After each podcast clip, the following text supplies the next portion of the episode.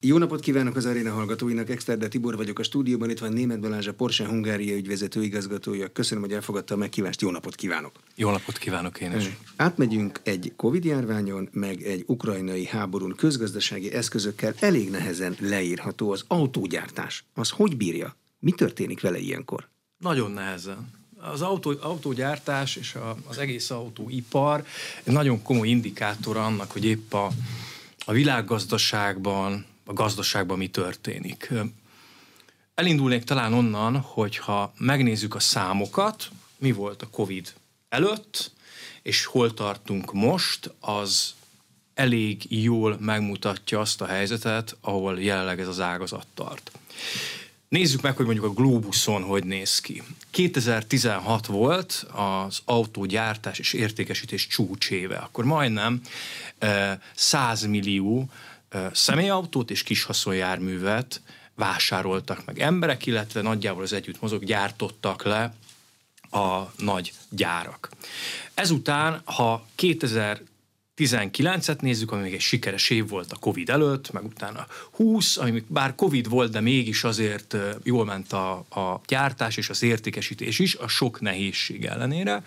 2021 már egy nagyon megtépázott év volt, akkor ismerkedtünk meg a Covid után azzal a világszintű kihívással, hogy alapanyag hiány, chip hiány, megtudtuk, hogy mi az a chip, megtudtuk, hogy mik azok a ritka földfémek és elemek, amik megnehezítik azt, hogy mi tudjunk megfelelő mennyiségű autót gyártani. Ebből fakadóan az álom 100 millióhoz képest, ez lett 91, 78, vagy 82 millió 2021-re, és az idei évben még nem tudjuk pontosan, de körülbelül olyan 60-70 millió autót fognak a planétán gyártani. De ez azért van, mert mi nem támasztunk igényt, vagy még mindig fönnáll, hogy nem lehet bányászni ritka földcímet, nem lehet behozni, még le vannak maradva a chipgyártók, mert mindenki személyi számítógépet gyártott, hogy otthonról lehessen a home office-ba zoomolni. E, ez, mi, ez mind egyszerre. Tehát nagyon, nagyon komplex és közgazdasági anomáliákkal teli ez a 2020 és 2022 vége közötti időszak. Ha, ha azt nézzük, hogy mekkora kereslet, akkor bár pessimista előrejelzések szerint ez már csak hetekig fog tartani, akkor nagyon magas. De nem tudta kielégíteni ezt az autógyárak nagy része. Ez azzal járt, hogy vagy nagyon hosszan szállít, vagy az adott vásárló, akinek kell egy új gépkocsi, az nem azt a márkát fogja választani, ami az eddig hűséges volt, hanem azt, ami éppen rendelkezésre áll, és úgy megy tovább az élet. A, a chip helyzetről. Tényleg dióhéjban, mert már nagyon sokat beszéltek róla rávilágított a, a globális gazdaság nagyon sajátos működési veszélyeire az, hogy nem szerencsés akkor, amikor évről évre egyre több ö, csipre van szükség, hogy gyakorlatilag egy kézben van a csipgyártás. Kis túlzással azt jelenti, hogy a Taiwan Semiconductors cég uralja a teljes chip piacnak majdnem a 90%-át két lányvállalatával együtt. Tehát ilyen szempontból a kitettsége a megrendelőknek az óriási, és erre döbbentek rá a COVID kezdetével, majd rá egy évre, amikor a már egy általános ö, ö, alapanyag hiány is jelentkezni kezdett. Jó, de ebből milyen következtetést vontak le? Azt, hogy el kell kezdeni csipgyárakat nem építeni, hanem fejleszteni. A nulláról. Építeni. Építeni? Építeni. Építeni. építeni. építeni. Hát ö, olyan szinten elkezdtek építeni, hogy már Ausztriában, ö, Németországban, Angliában, az Egyesült Államokban ö, rájöttek arra, hogy nem lehet ekkora rizikóval dolgozni egyszerűen, amikor egy nagyon komplex termékről beszélünk. Tehát úgy kell elképzelni ezt a hallgatónak, hogy nincs még egy olyan termék, leszámítva az utasszállító repülőgépeket, amik több tízezer elemből állnának. És ezeknek egyik legfontosabb alkotó eleme lett, főleg azért, mert digitalizálódott a, az autó használat. Ezek ilyen, azt szoktam mondani, hogy négy keréken futó szerverszobákká váltak. A legegyszerűbb autóban 1000-1500 chip van, egy bonyolultabb elektromos autóban meg akár 4-5 ezer. Tehát innentől kezdve még egyszer ezt nem szeretnék ezek a társaságok, óriás vállalatok, mogulok átélni, hogy ne tudjanak autót gyártani, és egyszer mondjuk 45 ezer autó álljon egy reptéren, egy katonai reptéren várva egy olyan félvezetőre, amivel mondjuk a baloldali ablakot le tudjuk tekerni, és ez egy konkrét példa. Oké, okay, de ez biztonságosabb lesz, mert a chip közel lesz, közel, gyorsan ide lehet hozni. Olcsóbb is lesz? Vagy még hosszú ideig meg kell fizetni ezeknek az új gyáraknak a költséget? Mert a tajvaniaktól gondolom azért vették, mert jutányosan hozzá lehetett jutni. Jutányosan hozzá lehetett jutni, meg van egy több évtizedes tradíció, egy tudástár, és itt jön majd az a kérdés, hogy most, amikor alapanyag ellátási hiány van, és hogy egy újabb nehézséget beemeljek ide, hogy fogják ezeket a gyárakat fölépíteni akkor, amikor a neon import, ami ahhoz szükséges, hogy a lézer, ami meg, megfesti, megvési gyakorlatilag a csippet, és azt a programot beleteszi, ami alapján az működik, az például most nem áll rendelkezésre és lézer nélkül pedig nem lehet nagyon csíppet gyártani. És itt jön be egyébként, amiről még nem beszéltünk, hogy minden előzmény történetekre egy óriási terhet és nehézséget rakott rá az orosz-ukrán háború. Az, azért, mert most már acél se jön? Hát természetesen. Hát, hát Kelet-Ukrajnából ö, ö, jött, és, és Oroszországból jött a, a nagy koncernek által felhasznált vasérc és az ahhoz tartozó ötvözeteknek az 50-60-70 százalékát. Ezekhez mind új forrást kell találni, és vannak olyan elemei egy autónak, ahol, ahol nagyon könnyű egy helyettesítő terméket találni. Megint egy konkrét példát mondok. Leégett egyszer egy törökországi kesztyűt tartó, ajtó, fröccsöntő üzem, és egy hónapon belül találtak helyette egy másikat, és akkor onnan rendeltek, de a chipnél, a vasércnél, a magnéziumnál, a neonnál, a xenonnál, ezek már nem olyan egyszerű dolgok, és ahogy a földgáz kitettsége nagy Európának, ugye az európai autóiparnak is nagyon nagy a kitettsége, és erre világított rá a háború, Oroszországnak és a, a, a, a dél-kelet-ukrajnai régiónak. Jó, mit csinál most akkor az európai autóipar? Nyilván neont azt nem tud a háztáiban bányászni. Pánikol. Pánikol? Pánikol, mert nincsenek hozzászokva ahhoz, hogy 30-40 év tervezhetősége, meg kiszámíthatósága után egyszer csak ott állnak, és nem volt erre protokoll. Mi van akkor, ami egyszerűen nem az, hogy átmenetileg nem kapunk meg valamit, hanem hosszú hónapokon keresztül nem áll rendelkezésünkre egy olyan alapanyag, meg én mondom, 30 ezer elemből áll egy egyszerű gépkocsi, ami, ami miatt ezt nem tudjuk befejezni. De a pánik azt jelenti, hogy nincsen B-terv, csak konjunktúra B-terv van, van? B-terv van, de a, az első reakció az abból fakadóan, főleg mondjuk beszélünk német autógyártókról, akik nagyon szeretik a kiszámíthatóságot és a tervezhetőséget. Mi is azért szeretjük őket. Mi is azért szeretjük őket, mert az autóik is kiszámíthatóak és megbízhatóak. Tehát, hogy hozzá kellett szokni ez az új, új helyzethez, hogy egyik hónapban kapunk, a másik hónapban nem, kinek vagyunk kiszolgáltatva, esetleg az árak hogy változnak, például a világpiacon a szállítási költségek meg négyszereződtek, ezek óriási terheket rónak a, a, az autógyárakra, és hát itt természetesen van egy, van egyfajta, főleg Magyarországon tapasztalható, általam is megélt cinizmus az autó gyárakkal és az autó értékesítéssel szemben, ami ami remélem, hogy most meg fog változni, mert egy nagyon-nagyon komoly üzletágról beszélünk, ami mögött professzionális, fejlesztői, mérnöki munka van óriási befektetésekkel, és nagyon nagy több évtizedes vagy évszázados, egy évszázados tapasztalattal. De mit mondanak a cinikusok? Azt, hát igen, hogy ez a, miért nem tudsz állítani, kerestek? annyit kerestek az elmúlt tíz évben, csak ez, ez, ez nem ilyen egyszerű, ez nem ilyen egyszerű, uh, hanem itt azt is meg kell nézni, hogy mi fog történni a jövőben, azt is meg kell nézni, hogy a mostani um, esetleges károk fedezetét miből tudják finanszírozni, mert azért volt, voltak valóban arany időszakaik a, az autógyártóknak, és most, hogyha valaki olvas híreket, akkor megint azt látja, hogy 20% visszaesés, 20% eredménynövekmény. De mit tud csinálni az autógyártó? Meg tudja beszélni a vevőivel? Ezt a helyzetét? Mondhatja azt, hogy nem, Ez történik csip. most. Ez történik most, igen. És az. mi, mint vevők, ha tegyük föl, van pénzünk, mit mondunk erre?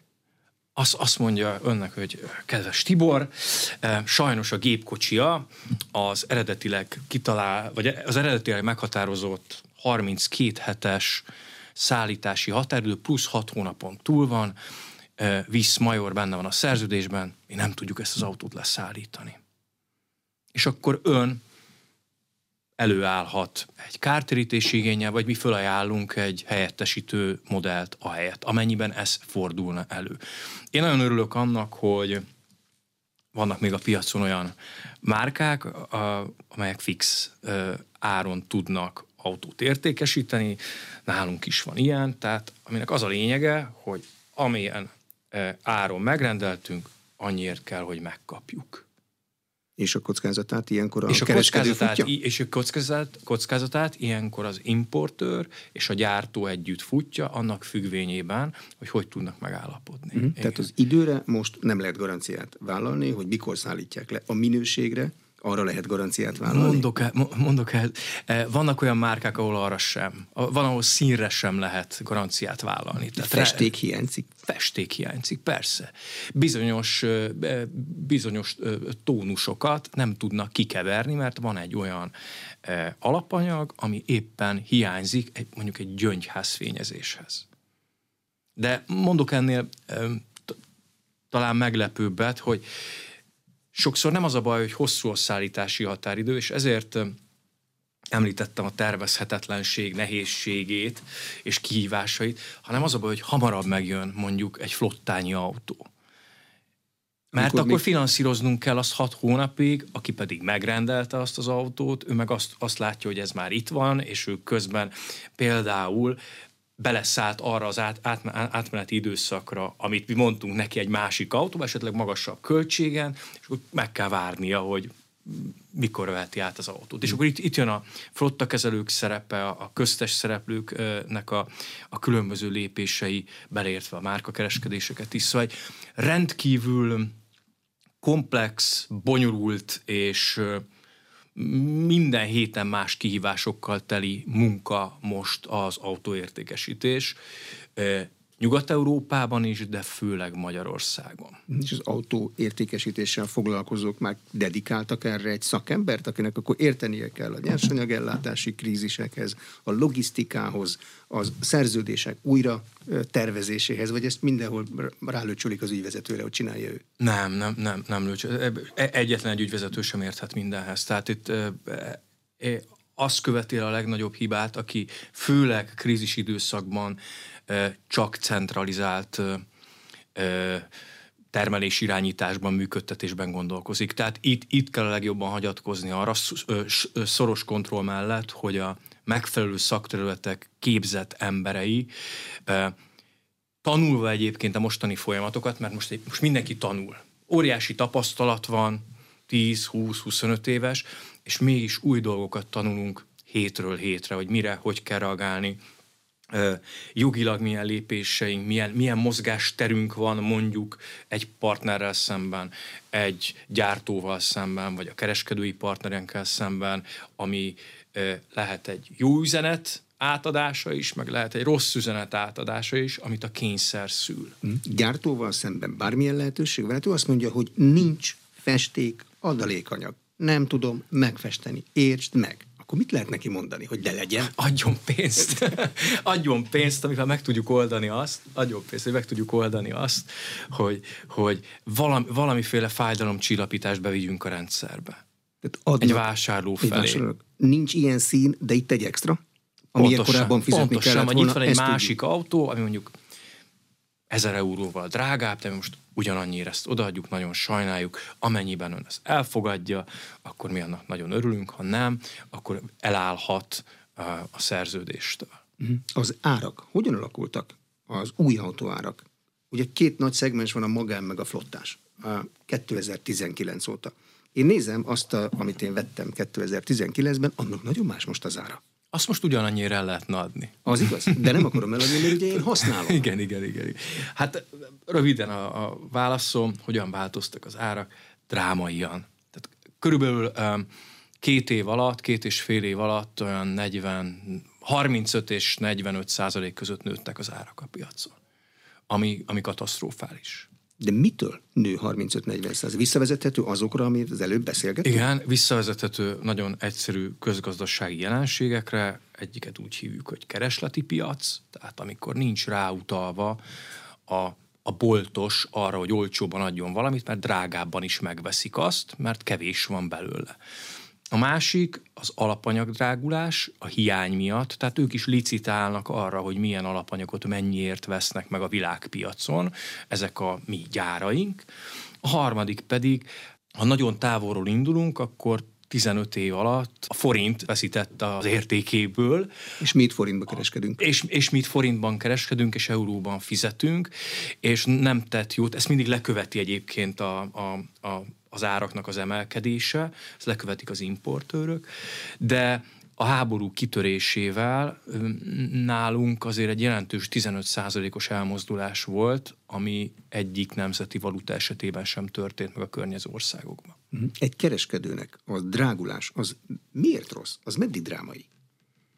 Az, az egyszerű ember azt gondolja, tudom drágában adni, örvendezek, több lesz a pénzem. Ez így van, ehhez kell egy olyan aktor, aki kifizeti azt a magasabb árat. Egyelőre azt tudom mondani, hogy megvannak ezek a vásárlóink még, és ez nem csak az autó értékesítésre, hanem a szervizeknek a kihasználtságára is teljes mértékben igaz. A szervizek, azok mennyire fontosak egy autó eladásnál? Te Nagyon. lát, látok olyan márkát, aki azzal hirdeti magát, vissza, hogy jó a szervizen. Hát igen, térünk vissza a, a előző kérdésnek egy, egy, egy részéhez, hogy e, privát vásárlók és céges ügyfelek. Most az ilyen, a céges kuncsaft az, az egyre nagyobb mértékben, mert sokkal gazdaságosabb, egy flotta kezelőn, egy finanszírozón keresztül használja az autóit. És ott a havi díjban például nagyon fontos az, hogy mennyibe kerül a javítás, mennyire megbízható az az autó, milyen jó szervizben jár, stb. stb. Tehát itt, itt hatása van, egy privát vásárlónál pedig szintén az fontos, hogy később, amikor a, a, a összességében nézi egy autónak a használatát, amiben nagyon-nagyon jelentős rész, például, és ezt sokan nem tudják, a fogyasztás. Tehát a fogyasztás egy nagyon-nagyon komoly eleme annak a tortának, ami egy, egy autó általán, általán meghatározott életciklusán belül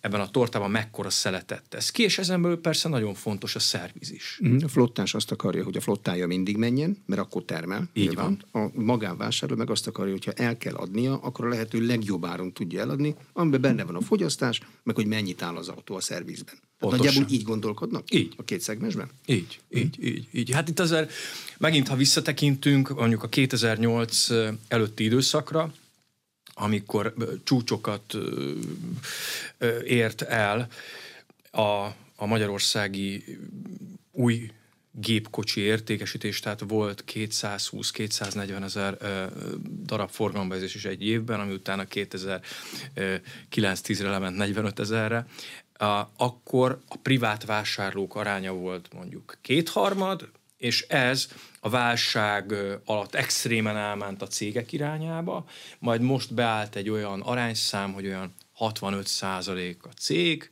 65-70 között mozog, és a maradék egyharmad a privát vásárlók aránya. De ezt új autóra nézzük ezt, most. Ezt új csak autóra, új autóra. Csak új autóra. A használt piac az egy teljesen A használt autópiacon azért nehéz céges vásárlásról beszélni, mert ahhoz, hogy egy cégnek megérje azt az autót megvenni, ahhoz áfás besorolásúnak kell lenni, tehát egy, egy cég által korábban használt autót tud a használt autópiac újraértékesíteni, úgy, hogy ez megérje, tehát ott a, a, a magánvásárlók száma az jóval nagyobb. Mhm. Mikorra számítanak arra, hogy ebből a mostani állapotból kijövünk? Van-e valami dedikált esemény, ami, hogyha bekövetkezik, akkor azt mondják az autósok, hogy az autókereskedők, hogy megmenekültünk, mehet tovább minden a maga konjunktúrájában? Van egy őszinte változat, fogalmunk sincs, és akkor mondok a jegyzőkönyvnek egy másikat. Ez szerint 23 második fél év, 2024 első fél év. És ennek az egyik legfontosabb feltétele, és most tényleg tiszteletben tartva a, a humanitárius tragédiát, ami, ami Ukrajnában történik, egyszerűen vége, vége kell, hogy legyen ennek a háborúnak. És nagyjából a teljes visszarendeződés nem lesz, de valamilyen szinten újra be kell, hogy induljanak ott bizonyos, az ellátási láncon belül bizonyos szemeknek vissza kell kapcsolódnia, vagy a, vagy a nagy gépen belül egy-két fogaskeréknek vissza kell kapcsolódnia ebbe a folyamatba. Például Ukrajna megint kell, hogy tudjon exportálni Pontosan. feldolgozott acélt? Pontosan, a, vagy neont, amit vagy az neont, előbb, igen, igen. Oroszország megint piac legyen?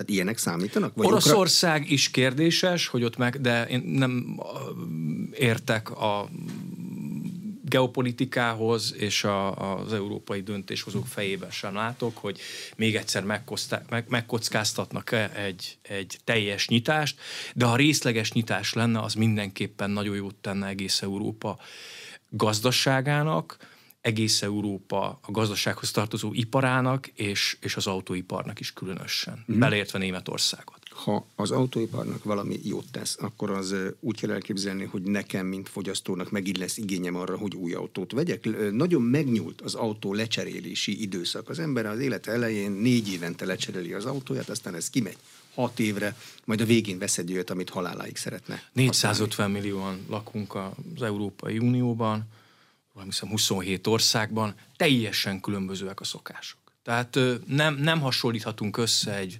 norvég magán vagy egy privát vásárlót, mondjuk egy, egy románnal, vagy egy magyarral, vagy egy lengyellel. Teljesen mások a, a gépjármű használati szokások, és a vásárlóerő is teljesen más. És a helyi kereskedők erre építenek, ezzel számolnak?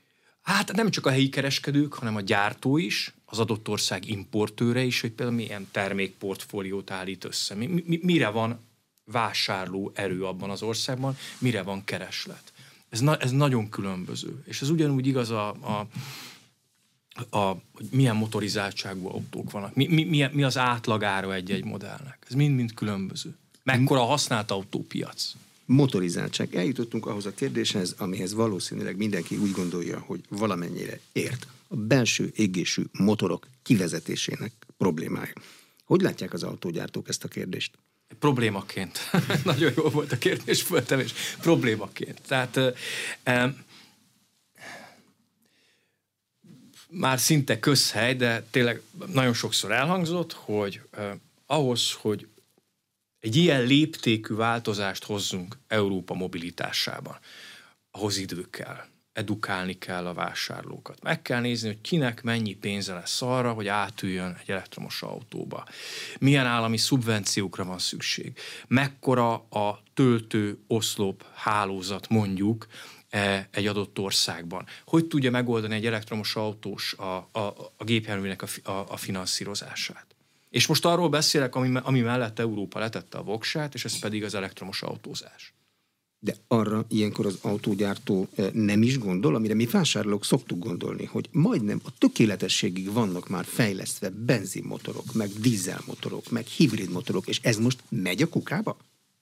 Részben igen, de eh, szerencsére vannak eh, biztató jelek. azt kell tudni a, a, a hallgatónak, hogy és ez nem az én privát véleményem, hanem az, a, a, az ebben az ágazatban dolgozó nagyon sok embernek ez a meglátása.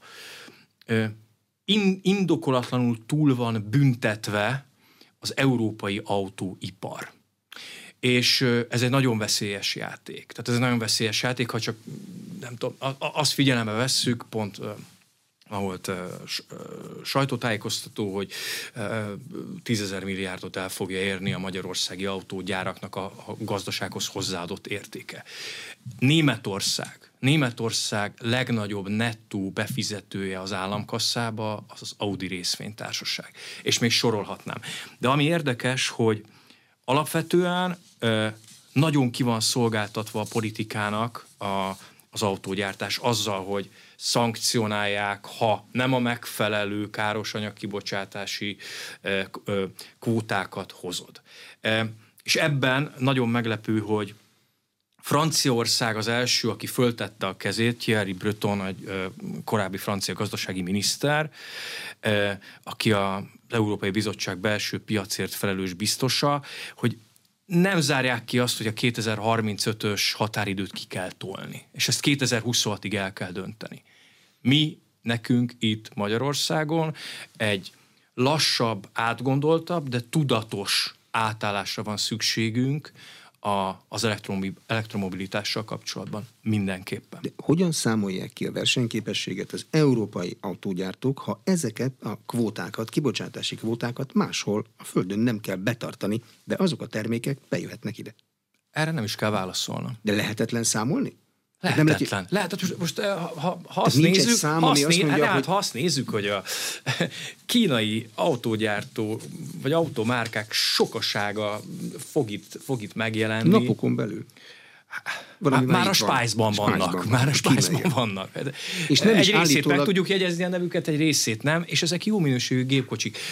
Nem kimondva, de például van olyan kínai telefongyártó, ahol egyszerűen kimutathatatlan az, hogy ezt a minőséget ennyire hogy tudják létrehozni. Hát a, a kínai kommunista párt által e, irányított ország gazdasága, amiben egyáltalán nem lát bele külső szem, fogalmunk sincs, hogy hogy, hogy készítik ezeket. De az, hogy mi itt megszakadunk, hogy karbonsemleges gyáraink sokasága készítsen környezet, tudatosan működő belső égésű és elektromos autókat, és közben jönnek a kínai modellek, amik fogalmunk sincs, hogy milyen munkaerő felhasználásával, milyen fosszilis anyagok ö, ö, elégetésével és felhasználásával, milyen erőművekből szerzett energiával működnek, akkor itt érdemes lenne elgondolkozni azon, hogy hogy védjük meg az európai érdeket.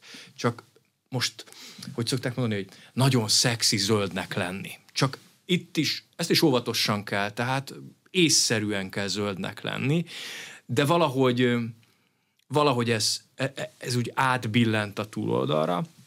Ettől függetlenül nagyon bízom a, az európai döntéshozók józan eszében, hogy e, európai iparának hajtó erejét, e, az autóipart, kereskedelmet, a több ezer beszállítót, vagy több tízezer beszállítót, csak Európában 14-15 millió ember dolgozik az autóiparban és az autóiparért.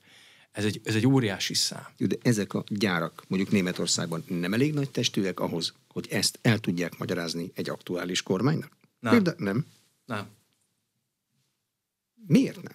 Nincs meg hát, az a lobby hát, erejük. Nincs hát meg az a lobby erejük. Betolnak a költségvetésben minden évben ni, rengeteg pénzt. Nincs meg az a lobby erejük. Egyébként meg nem tudok rá pontosan válaszolni, mert ez bennünk is fölmerül negyedévről negyedévre, amikor a Európa autóiparához, az világ, világ autóiparához nálam sokkal jobban értő emberekkel arra jutunk egy beszélgetés végén, hogy ez olyan, mintha, mintha szándékosan lőné lábon magát az európai gazdaság. Mit fognak csinálni annyi munkanélküli emberrel, ha mondjuk ezek a gyárak bedőlnek? Hát ha Kínának esze van, akkor elszippantja az összes jó fejlesztőmérnököt, és még jobb autókat fog csinálni. És akkor mindannyian kínai autókkal fogunk és akkor, járni? Hát ezt, ezt nem lehet tudni. Hát itt ez azon is múlik, hogy hogy mit jelent a hagyomány, mit jelent egy márkához való kötődés. Tehát, hogy ha én Fordos vagyok, Volkswagenes vagyok, Audis vagyok, vagy BMW, és akkor mit tesz ez hozzá? Nem tudjuk, hogy ha jön egy, nem tudom, egy kínai, kínai márka, akkor, akkor fogja annyit számítani a az árbeli különbség, úgyhogy egyébként minőségben nem sokkal rosszabb, tegyük fel egy elektromos autó esetében, hogy egyszerűen azt válasszam, és azt a fajta, azt a fajta mobilitást válasszam, amit egy, amit egy kínai ö, márka tud biztosítani. Nem, nem tudjuk erre a választ. A motortechnológia az milyen lépésekkel volna észszerűen változtatható, hogyha az nem feltétlenül jó, hogy ki a belső égésűt és be az elektromosba? Van átmenet az autóipar szerint? Ezt, ezt egy, egy teljesen uh, szabad működésű piacon egyszerűen a versenyre kellene bízni. Tehát a kulcsa verseny, a technológiáknak a versenye, úgyhogy természetesen, ha van most egy e, Euró 6-os előírás, akkor annak minden új autónak meg kell felelnie. Legyen az Euró 7-es is. Lazítottak azon annyit, hogy, hogy még akár hozható legyen. De, de nagyon sok mindennek nem örülünk, mert Magyarországon például közkedvelt modellek szűnnek meg, és még talán nem is a mi márkáink a leginkább érintettek, pont annak a áldozódnak fel annak az oltárán, hogy, hogy tudják teljesíteni ezeket a, a, a CU2-es előírásokat és kvótákat. De mert teljes gyártmánypalettára mert, kell mert ezeket ez, ez, ez nem egy darabra. Nem, ez consent paletta, tehát ebben benne van mondjuk a mi esetünkben egy, egy Porsche és egy Skoda Scala is, mondjuk, hogy a két végletet említsem. A vevők azok érzékenyek arra, hogy milyen technológiájú autóban ülnek hajtás tekintetében, vagy azt nézik, hogy kapok-e rá zöld rendszámot, amivel ingyen lehet parkolni, ami megint fölveti a verseny Az, az utóbbi kérdését. az Magyarországra igaz lehet, de én nagyon bízom abban, hogy vannak annyira felvilágosultak a magyar vásárlók, hogy nem csak az ingyen parkolás miatt választják a, a zöld rendszámot, hanem... Csomó hanem, helyről már leveszik ezt a kedvezményt. E, igen, igen, igen. Ami a versenyt egyébként segíti? Hát autó-autó végül is. Közterületet foglal, közterületet foglal. Igen, de ez a technológia, technológia most még arányaiban drágább, mint a, mint a klasszikus belső égésű motorok esetében, tehát lehetne jutalmazni ezeket az embereket, akik befektek, befektetnek abba, hogy mondjuk tegyük fel egy plug-in hibrid autóval a városban kizárólag elektromosan közlekednek, ezzel gyakorlatilag zéró emisszióval teszi meg minden nap azt a 20 kilométert oda, meg 20 kilométert vissza, amivel a dugóban állna mondjuk egy, egy Euró 5-ös dízel autóval. De ott a városban zéró az emissziója, egyébként a gyártás során nyilván nem zéró annak a járműnek az emissziója, csak máshol szennyez.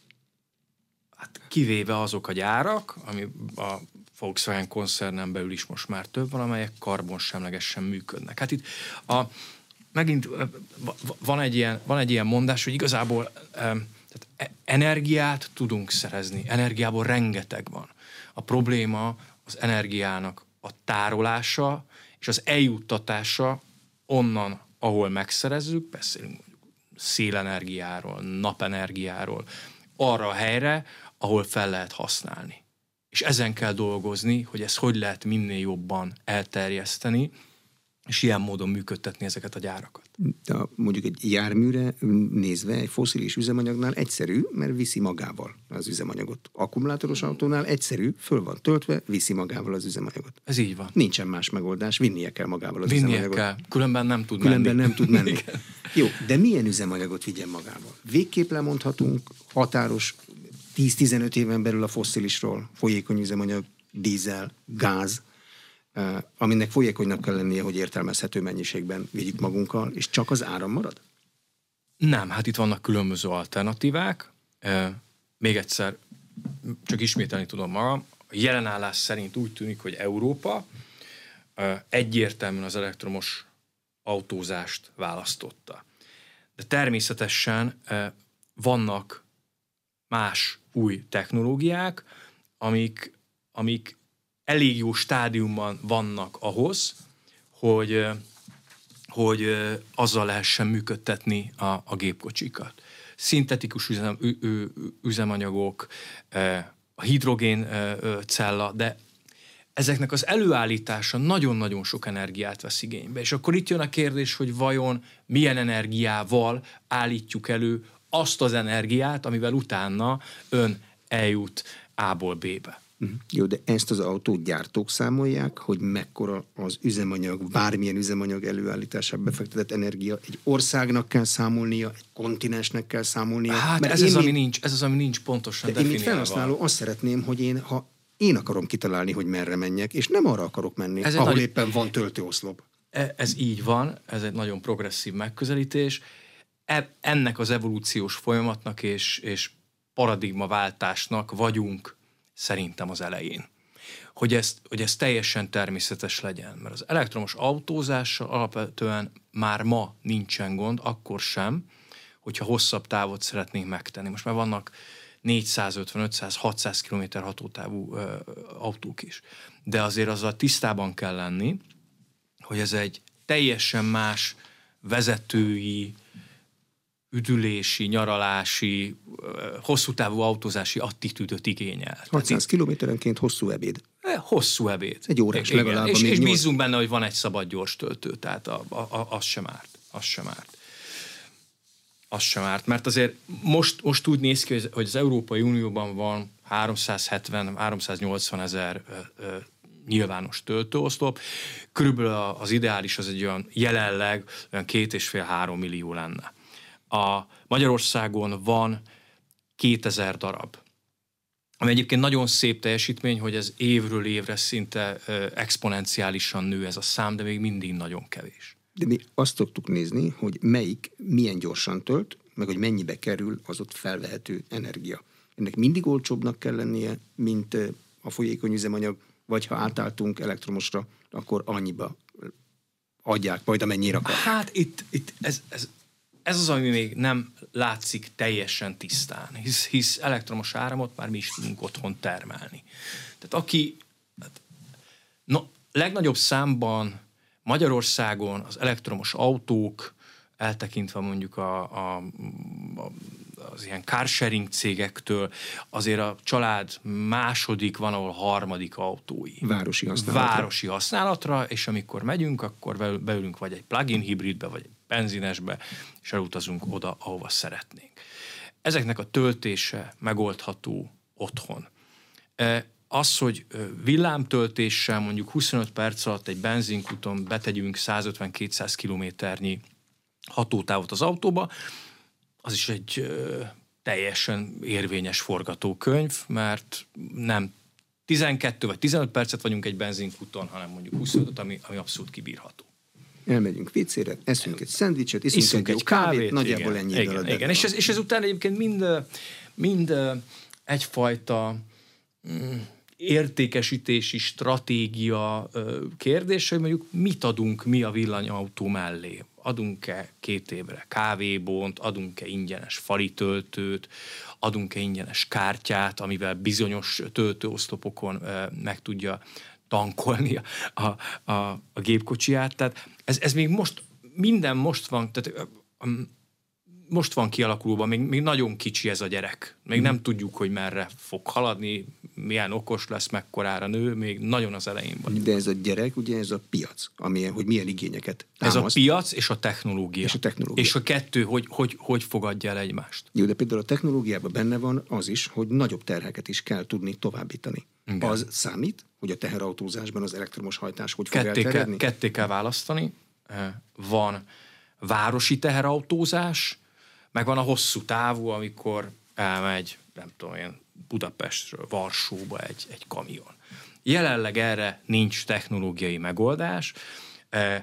A hidrogénnal próbálkoznak, de ez elég de nehezen átállít, átállítható, nehezen előállítható, és csak azért, hogy bizonyos szegmenseket kiszolgáljunk hidrogénnel, csak azért nem fog egy egész gazdasági struktúra átalakulni. Ezért, visszakanyarodva a kérdés első részére, a városi közlekedésben már most is vannak nagy terautók, tehát élelmiszerláncok az agglomerációban elek- elektromos nagy terautókkal juttatják el a termékeket az adott boltokba, majd visszamennek, feltöltik és mennek tovább. Csomagszállítók, kis terautók, számos, számos példa van erre, és ott meg is van rá a, a, az igény. És hogy lettek a, ez a piac, tehát a városon belüli ellátást megszervező kis teherautóforgalom fúzza az igényeket, vagy a Most, most magánfelhasználók? abszolút, nem, most, most abszolút, abszolút, abszolút, igen. Tehát az ő igényeikre fejlesztenek Pontosan. motort, mindent, és az előbb-utóbb le fog jönni a magánfelhasználásba, vagy ez egy teljesen más Hát fejlesztés? kis terautót, vagy városi terautót átalakítva személyautóvá használnak, ez most egy új tendencia. Megszűntek azok, a, azok az egyterűek, vagy megszűnőben vannak, amik egyébként nagyon szép karriert futottak be a... Miért? Ezt autós szakportálok mindig fölteszik a kérdést, hogy nem volt annál... Csökkenteni kell a belső égésű motorra rendelkező autók számát, és aki hét ülés szeretne, az üljön egy ö, kis járműből átalakított személyautóba. Tehát mindegy, hogy milyen az igény, megmondják, hogy mibe így kell van, ülni. Így van. Mint így régen van. a Merkurnál, hogy ezt a szint lehet választani. Én ezért ennyire drasztikus párhuzamot nem vonnék, de, de igen, tehát, hogy ez is annak a része, amiről beszéltem, hogy, hogy vannak, vannak azért ennek áldozatai, ennek a, ennek a ö, ennek a forradalomnak, amit úgy, úgy, úgy erőből próbálnak megvalósítani, közben lehet, hogy magától is gyönyörűen működne, csak nem abban a tempóban. Tehát a, ki lehet tűzni határidőket. Lehet mondani ezt, hogy 2035, én nem 2032 vagy 2040. Hát... Hát igen. A Volkswagen csökkenti kínálatának, a modell kínálatának számát. Ezek az információk jönnek. Ugyanez a megfontolás? Valami Ugyanez a megfontolás, a és most, hogy készültem a mai beszélgetésre, meglepően láttam, hogy egyébként még nálunk annyira nem is drámai a helyzet, mint egy-két nagyobb Mindenki. versenytársunknál, és ezzel párhuzamosan viszont nagyon sok, az összes márkát érintve nagyon sok elektromos modellt vezetünk be, a legkisebb városi autótól egészen a, a, a nagyobb városi terepjáró kategóriáig. Kire lőnek önök, amikor elektromos modelleket vezetnek be? Hát más az egészen kicsi autó, ami napközbeni használat, meg más a városi terepjáró. Azt is Magyarország, Magyarország nem Norvégia. Magyarországon egyelőre öm, hát a magasabb kereseti kategóriába eső ö, réteg engedheti meg magának a, a magánügyfelek, vagy magánvásárlók közül, hogy vegyen egy, egy elektromos autót. Ez, ez, egy, ez egy drága, eleve, eleve drága már minden új autó, de ez, ez, ez azért egy drága műfaj még mindig. A cégeknél pedig van, ahol az észszerűség, tehát kiszámolják azt, hogy ez hogy térül meg, és valóban megtérül, van, ahol meg olyan, olyan cég autó polisziket határoznak meg, amiben kell, hogy legyen meghatározott mennyiségű elektromos autó. Magánvásárlóknál valamilyen támogatás, ötlete a kereskedők részéről felmerül, amikor látja, hogy megvenné az az ember azt az autót, de ezt ember nem tudja kifizetni. Hát volt. Volt, volt. Helyi, és, és családi mindig, támogatások mind, voltak. Nem csak családi elektromos autóra is volt, ami nem magánember, de a taxisok felé is volt. Akármikor bevezettek ilyen szubvenciókat, azok mindig sikere jártak, és ez nem csak itthon van így. Erről viszont egy idő után le kell nevelni a, a, a vásárlókat, az és, és, ez nem, és, ez nem, és, ez, és ez nem lesz könnyű folyamat, hogyha nagyon megszokják azt, hogy 4-5-6 ezer eurós kedvezményt kapnak mondjuk egy elektromos autó csere esetén, hogyha behoznak egy korszerűtlenebb, nem annyira biztonságos, több magasabb károsanyag kibocsátású autót.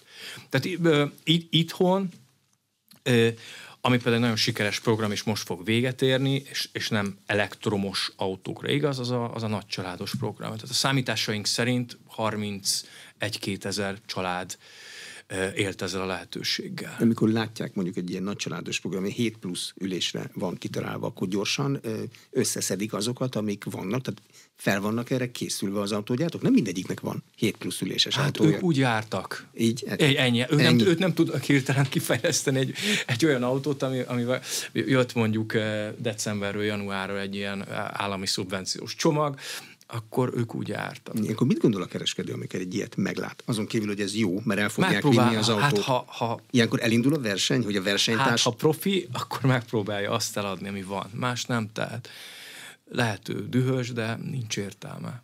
Mm. Azt hát. tudunk eladni, amink van.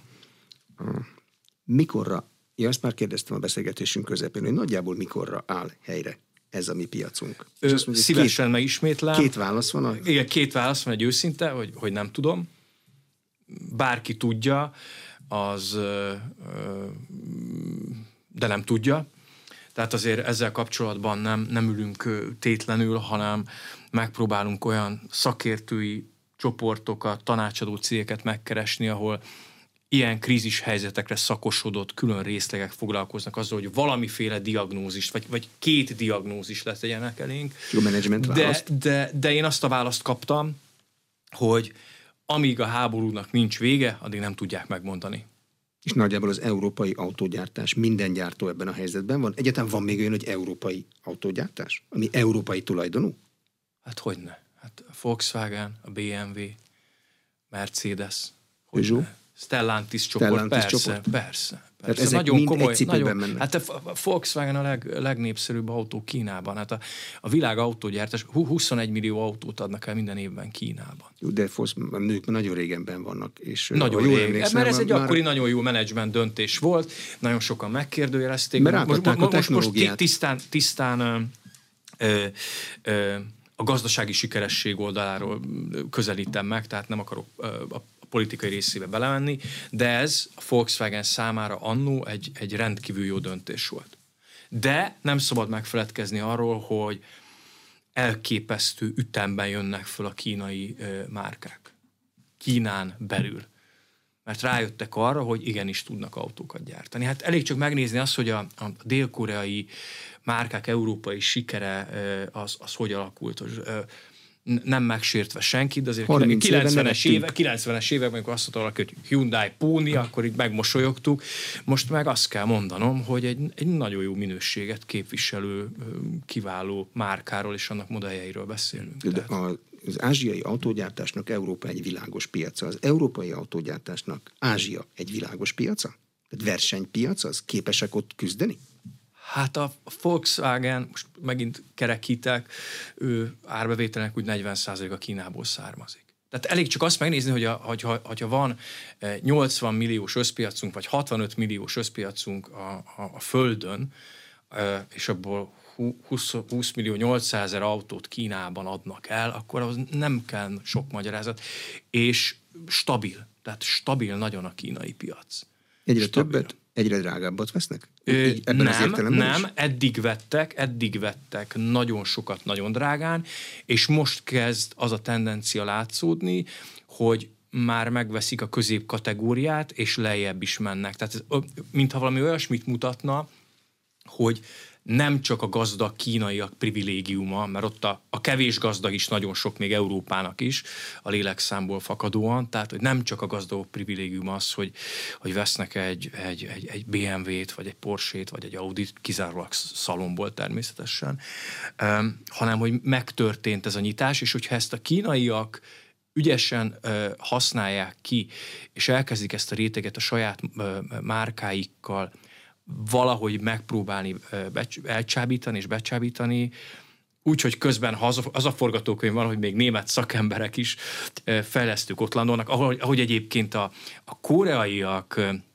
európai sikerének, vagy sikerében óriási része van annak, hogy, hogy, hogy európai top menedzsereket igazoltak le, designereket, motorfejlesztőket, stb. Tehát, hogy ebben, ebben ezt nagyon jó ütemérzékkel tették meg 15-18 évvel ezelőtt. Itt nálunk vissza fog jönni az az idő, amikor egy stabil középosztálybeli ember elsősorban szalonautó vásárlásában fog gondolkodni, és nem feltétlenül a használt piaccal kezdi a kutatást? Hát szociodemográfiailag most azt mondanám, hogy nem tudom mekkora stabil középosztály, és hogy mikor lesz a vásárló erő annyira stabil, hogy egy ilyen jelentősen megnövekedett áru új autó portfólióból tudjon választani nagy számban. Mert itt, itt, itt, itt az a kulcsmomentum, hogy, hogy nagy számban tudnak-e, megengedheti-e magának egy réteg, hogy, hogy, hogy vásároljon ilyen autókat, amikor most már az alsó